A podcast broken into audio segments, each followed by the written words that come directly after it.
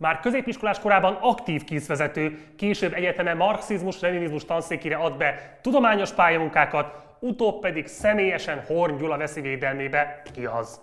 Valaki hardcore retrokon tippel néktek? Hiba, a megfejtési napjainkban kereszténységével haknizó emberminiszterünk újabban a járványkezelési álmfutása révén reflektorfénybe került, Kásler Miklós. Ugyan jelenlegi főnökének Orbán Viktornak első számú vezetési alapelve, hogy akit támadnak, azt ő csak azért is meghosszabbítja bicskéig, Kásler professzor alatt most mégis ezek a léc. Még a fideszes berkekben is felzúdulást keltett a köztiszteletben álló kórházvezetők közelmúltbeli szégyenletes eltávolítása. Szerintem Cserháti Péter leváltása a rehabilitációs intézet éléről megmagyarázhatatlan egyszer, mint mélységesen felesleges és káros lépés volt. Meg kell kérdeznem, te hogy látod ezt az egész kérdést? Hát ha az előbb azt mondtam, hogy, hogy javíthatatlan idealista vagy, akkor adj meg azt, hogy javíthatatlanul bátor ember vagy, mert te valóban fölteheted így ezt a kérdést. Szóval siessünk bemutatni a miniszter pályaivét, nehogy még idő előtt kilőjék űrszemétnek, és már senki se figyeljen oda a részletekre. Van ugyanis mire emlékezni a személyével kapcsolatban. Én Gulyás Márton vagyok, ez pedig itt a Napi Partizán. Kezdünk!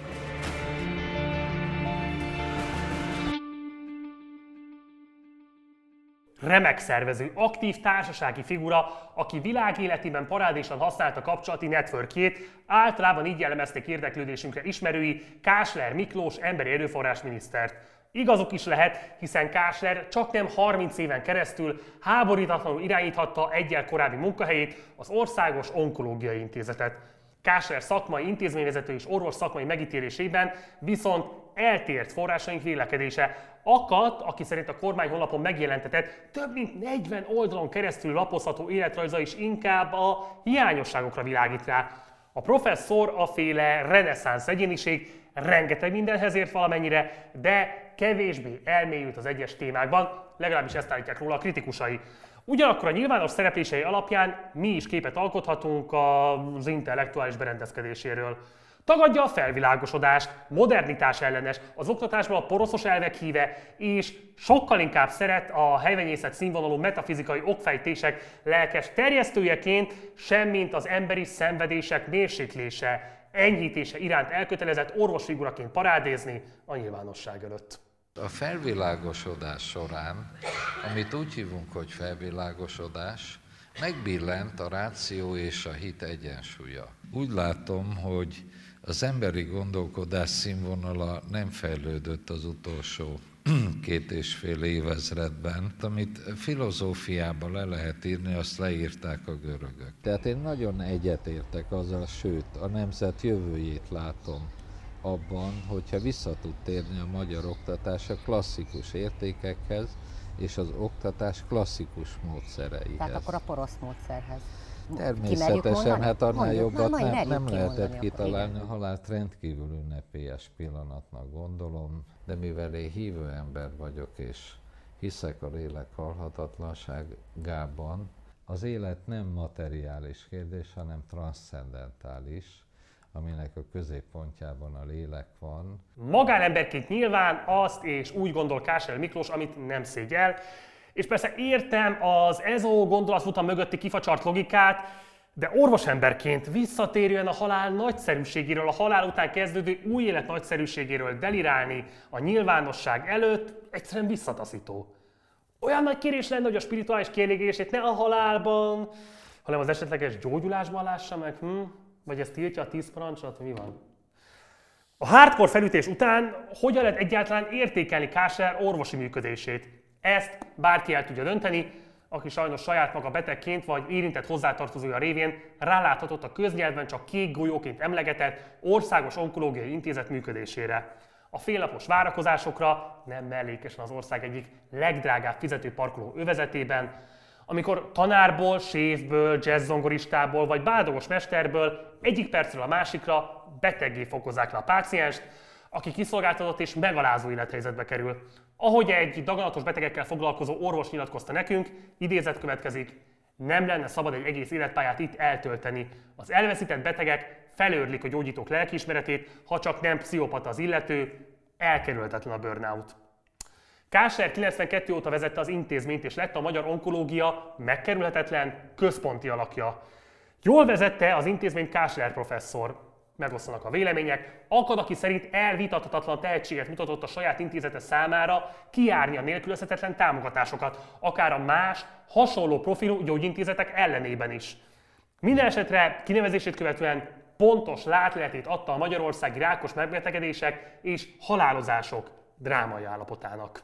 A rákbetegség okozta halálozás a férfiak esetében Magyarországon a legrosszabb, a nők esetében pedig a harmadik legrosszabb, az összesített adatokat tekintve is a legrosszabb. 26 évvel a felvételen ismertetett drámai állapotot követően a helyzet majd, hogy nem változatlan. Ha megnézzük a KSH statisztikáit, akkor azt lehet látni, hogy 92 és 2018 között mindvégig a vezető halálokok a rossz indulatú daganatokra, vagyis rákra vezethetőek vissza, és az évenkéti halálozási szám is stabilan 32 ezer fölött volt minden évben, egyetlen egyszer sem csökkent 30 ezer alá, miközben a második leggyakoribb halálok, a szívinfarktusból adódó halálozások csak nem a harmadára csökkentek. Az Európai Unió tagállamai közül Magyarországon halnak meg a legtöbben, 100 ezer lakosból 345-en rákban, az illovas országokban ez a szám körülbelül 200 körül van. Az Eurostat 2016-os adatokkal kalkulált, vagyis bőven azt az időszakot elemezte, amikor Kásler volt a magyar onkológia felkent vezetője.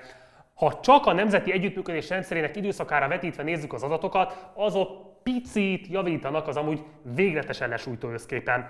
A már idézett KSH adatai szerint 2010 és 2018 között, bár országosan emelkedett a rákban elhújtak száma, szerencsére ott sem nagyon sokkal, 33.076-ról 33.250-re, de Budapesten mindeközben csökkent 5915-ről 5457-re.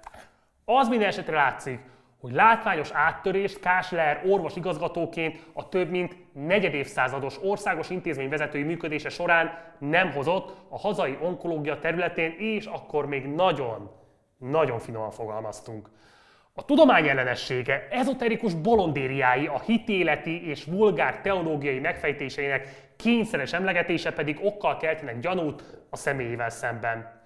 Valóban helyes volt, hogy olyas valaki vezette az Országos Onkológiai Intézetünket több mint negyed évszázadon át, aki a nyugati orvoslásról ezt gondolja?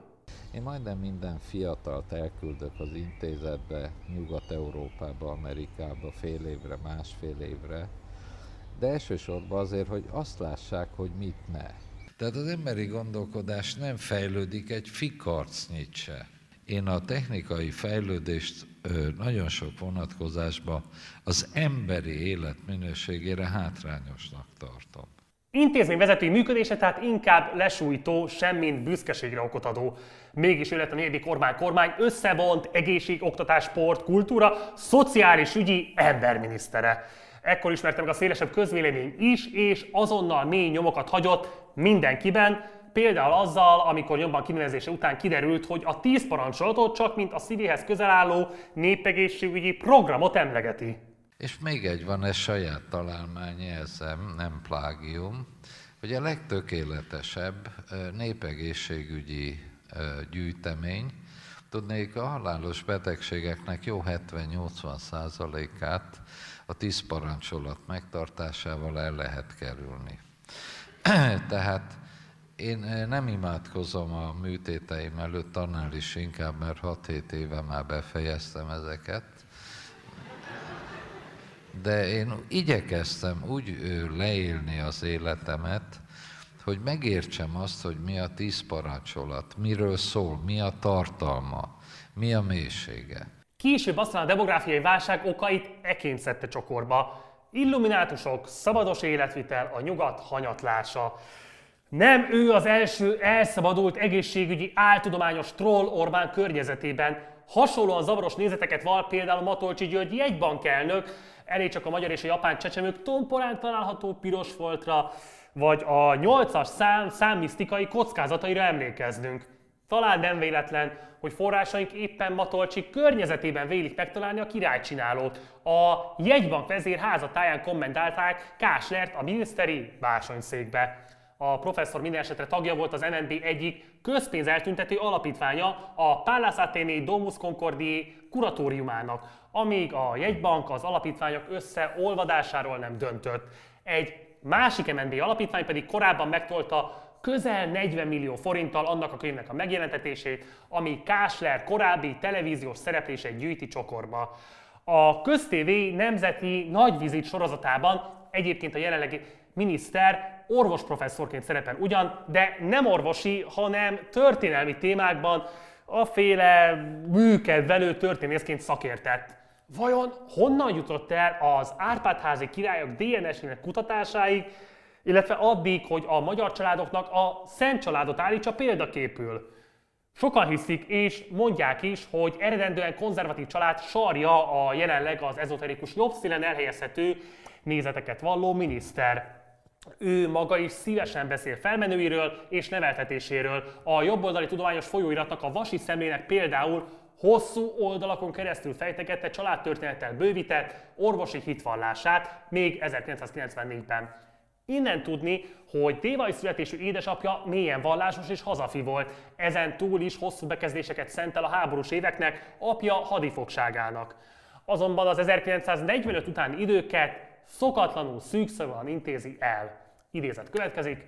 Szüleim 1949. márciusában kötöttek házasságot. Két éves koromig Budapesten éltem, családunk anyai nagyapám halála után költözött vissza Sárvárra. Apám előbb fogalmazó, majd bíró lett, anyám pedig nyugdíjazásáig óvónőként dolgozott. Dacára terjedelmi bőségnek a kásár jelenség megértését segítő fontos adalékok kimaradtak az életrajzokból. A családi háttérre vonatkozóan például az, hogy szerencsére a családfő milyen vallásos és hazafias karaktere nem akadályozta a szakmai előmenetet a legsötétebb 50-es években sem. Ez az 1959-es bírósági tudósítás a Vas népében történetesen arról tanúskodik, hogy Kásler István járásbírósági tanácselnök volt Sárváron. Márpedig aki akár személyes emlékek, akár a történelmi tanulmányok révén valamennyire is ismeri a korszakot, megismétlem, három évvel vagyunk mindössze az 56-os forradalom leverése után, nos, az tudhatja, hogy egy ilyen pozíció betöltéséhez szükséges volt a pártvezetés bizalma, még ha polgári ügyszakban ítélkezett is a bíró. Kásler Miklós édesanyja esetében sem indokolt szerényen egyszerű óvónőnek titulálni a hölgyet. Kásler Istvánné a Hazafias Népfront, a 89 előtti diktatúra pártjának sárvári elnöke volt. Az idősebb helyiek arra is emlékeznek, hogy kevés dolog dőlhetett el nélküle a helyi nőpolitikában.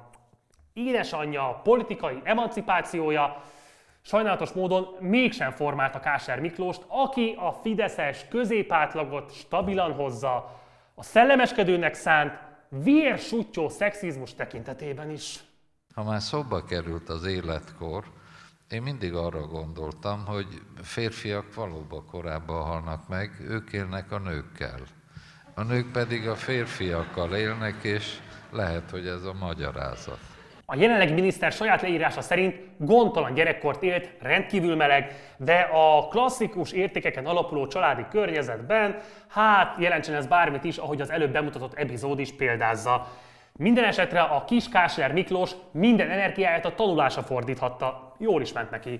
A Sárvári általánosban és a helyi Tinódi Lantos Sebestyén gimnáziumban is jeles rendű tanuló volt. 1964-ben érettségizett. Úgy szintén kimaradt a nyilvános szívikből Kásler meglehetősen aktív mozgalmármúltja. A professzor miniszter valaha középiskolája kis titkáraként tevékenykedett. A Vas népe 1966-os cikkében például egy szolidaritási gyűlésről tudósított, amelyen az Egyesült Államok vietnámi beavatkozását ítélték el. Kásler itt bejelentette, hogy társadalmi munkát szerveznek a vietnámiak megsegítésére. 60 ezer facsemetét ültetnek el a Sárvári hegyközségben a munka ellenértékét, mintegy 9000 forintot a vietnámi nép igazságos harcának támogatására ajánlották fel. Az USA-vietnámi háborúja egyébként valóban imperialista agresszió volt, ez szerintem sem kérdés. A kérdés inkább az, a mai Kásler Miklós emberminiszter mit gondol az egykori Kásler elvtársról? Hm? És most következik valami, ami teljességgel indokolatlan.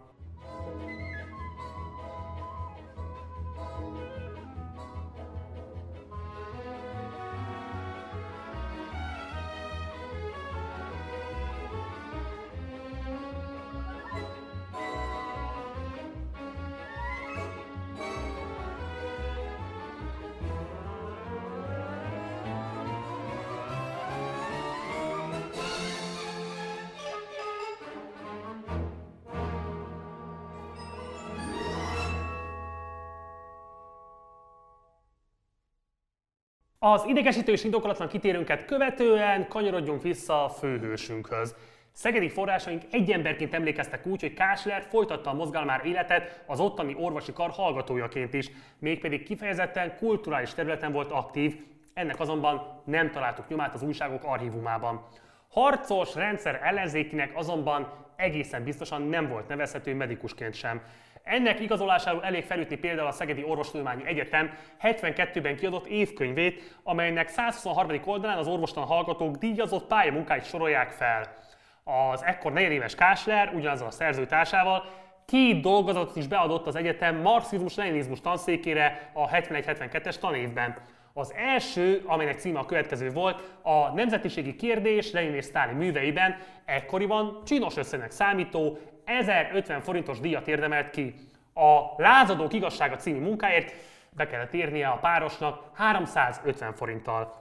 Sajnos a járvány okán zárva tartó könyvtárak miatt nem volt lehetőségünk az elmített munkák elolvasására, de ez is csak egyel több ok arra, ami miatt nagyon várjuk már a járvány elmúltát. Az igazsághoz akkor hozzátartozik, hogy a SOTE Mikrobiológia Intézetébe is adott be pályamunkát egy másik hallgatóval közösen az interferon hatásának biokémiai hátteréről. Ez a mű 1040 forint jutalmat kapott.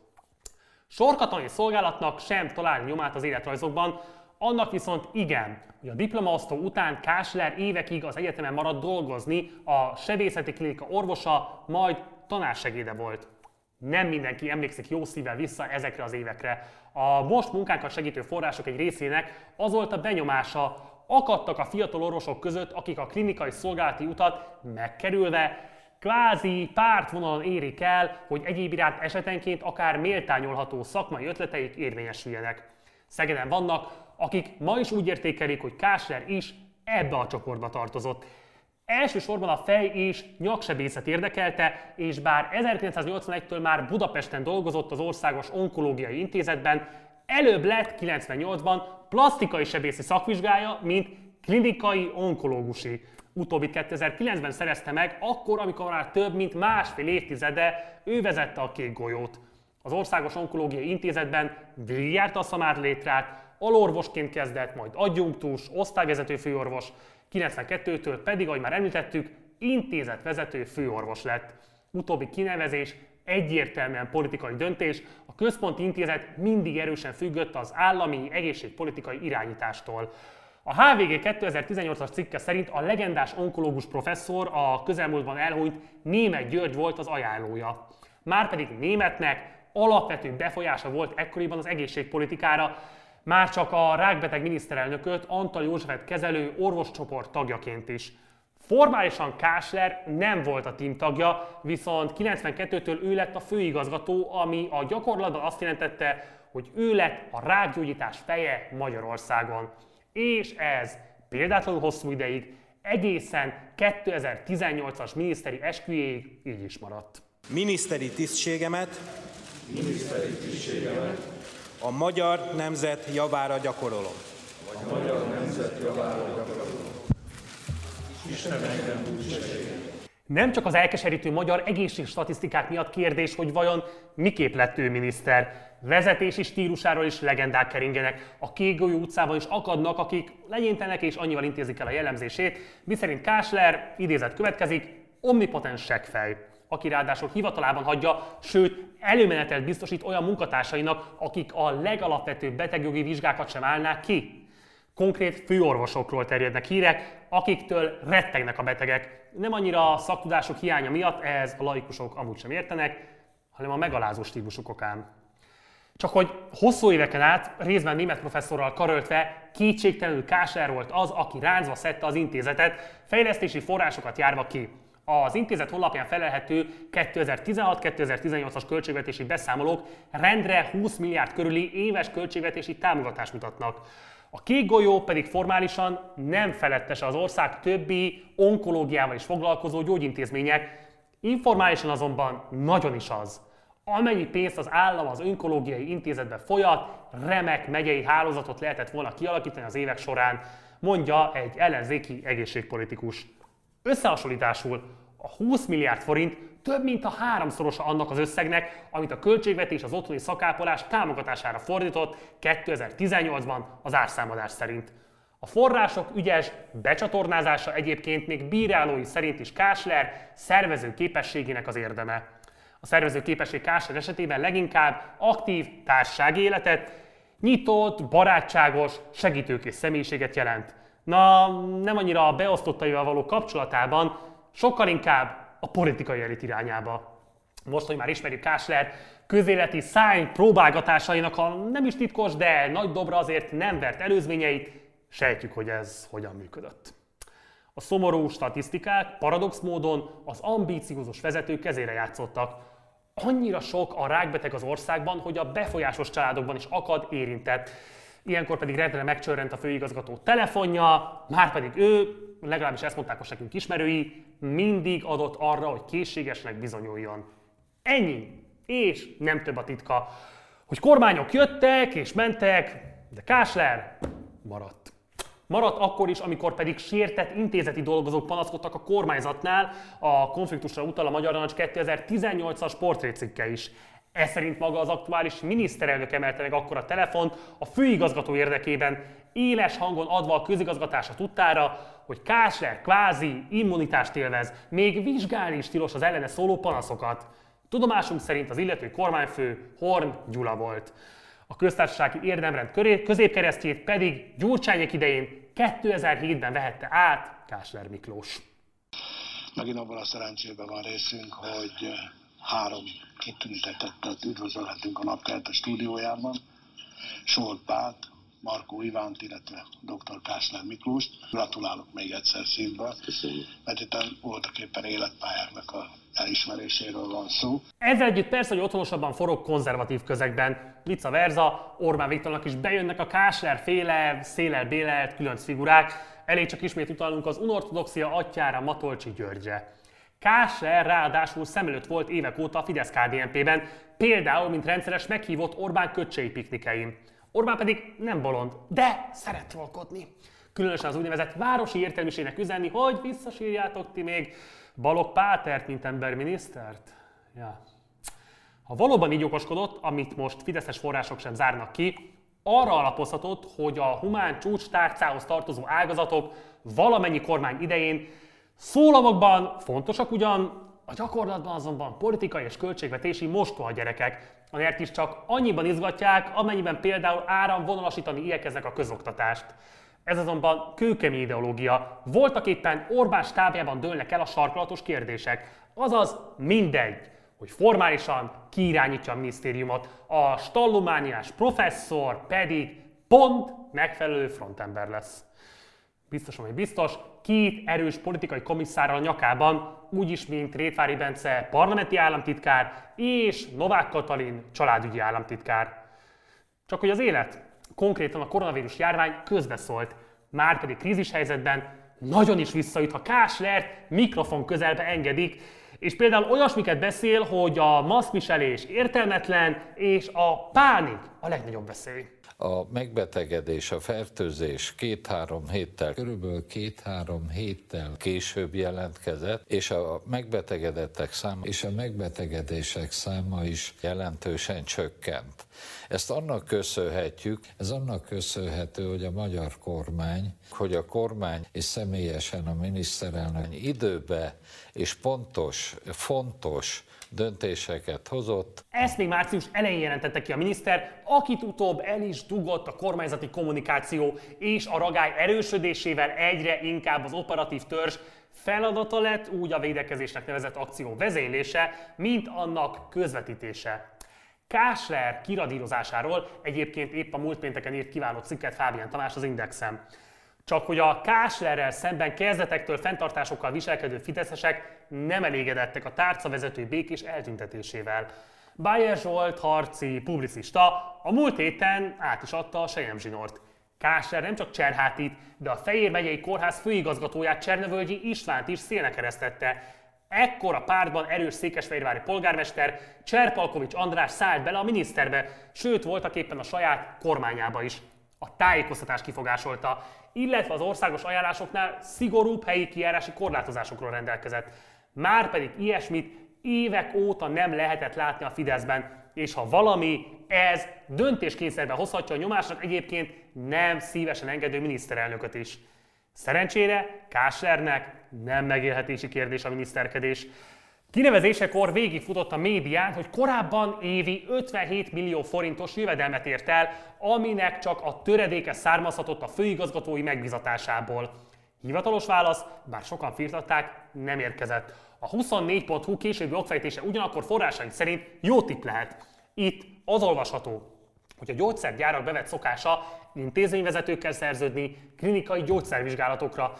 Ilyenkor betegeken végzik el a vadonatú, innovatív gyógyszerek főpróbáját. A tesztelt gyógyszerek már túl vannak a kutatómunkán, laborteszteken, sőt az önkéntes jelentkezőkön végzett emberi kipróbálásokon is, és nem okozta kimutatható veszélyes mellékhatásokat. Win-win helyzetnek tűnik, a gyógyszergyártók szaktekintélyek vezetésével tartatnak egy utolsó csekkolást, a betegek pedig hozzájutnak soron kívül a törzs könyvezési időt megelőzve a legmodernebb hatóanyagokhoz.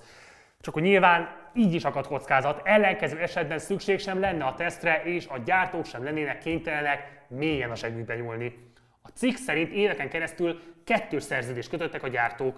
A kisebb összeget a lebonyolításnak helyet adó intézmény kapta, a nagyobbat pedig az intézet vezetője. A szerződéseket legálisan kötötték, de a részleteket nem kötötték senki orrára. Az írás nem nevesíti ugyan sem az onkológiai intézetet, sem Káslert, de valamiért az ő vagyonbevallása adta a megjelenés apropóját, ahogyan az is tény, hogy az onkológia területén meglehetősen gyakoriak az efféle gyógyszer stádi megállapodások. Az előbb vázolt menet, miszerint az intézmény vezető akár többet is húzhatott, mint maga a kórház, Pár évvel ezelőtt még általános volt, a cikk forrásai szerint azonban jelenleg már kizárólag az intézményekkel szerződnek a gyártók. Minden esetre a Kásler família tagjai egyebekben is fejest ugrottak az üzleti világba.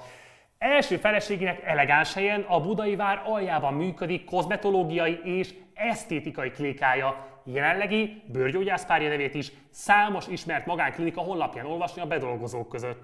A miniszter és fia pedig tulajdonosok a szakorvosi járóbeteg ellátással foglalkozó Ars Esztétika Kft-ben. A minősített többség az ifjabbi Kásleré. Úgy a nő, mármint Kásler fia, a feles tulajdonos a luxusautó kölcsönzéssel foglalkozó Excellence VIP Rent Kft-ben. A további üzletrészeken az édesanyja, a feleség és az anyósa osztoznak. A VIP Rent fertőtlenített merciket ajánl koronavírus idejére a tömegközlekedés alternatívájaként de 2018-ban veszteséges volt. Sőt, az elmúlt években számos fizetési meghagyásos eljárás is indult ellene. Az egyik közjegyzői végrehajtás jelenleg is hatályos a cégjegyzék szerint. Az Opten adatbázisa Érdekes olvasmány. Mutatja például azt is, hogyan szervülnek a mindennapi gyakorlatban Kásler miniszter szavai, amiket az 5. ősök napja ünnepélyes megnyitóján mondott tavaly nyáron Bugacpusztán. Mi szerint a magyarok származástudata, önazonossága, egymás iránti tisztelete és szeretete Rokonaik megbecsülése egyben jövőjük záloga. Móri Zsigmond örök tehát itt is érvényesül, a rokonokat meg kell becsülni.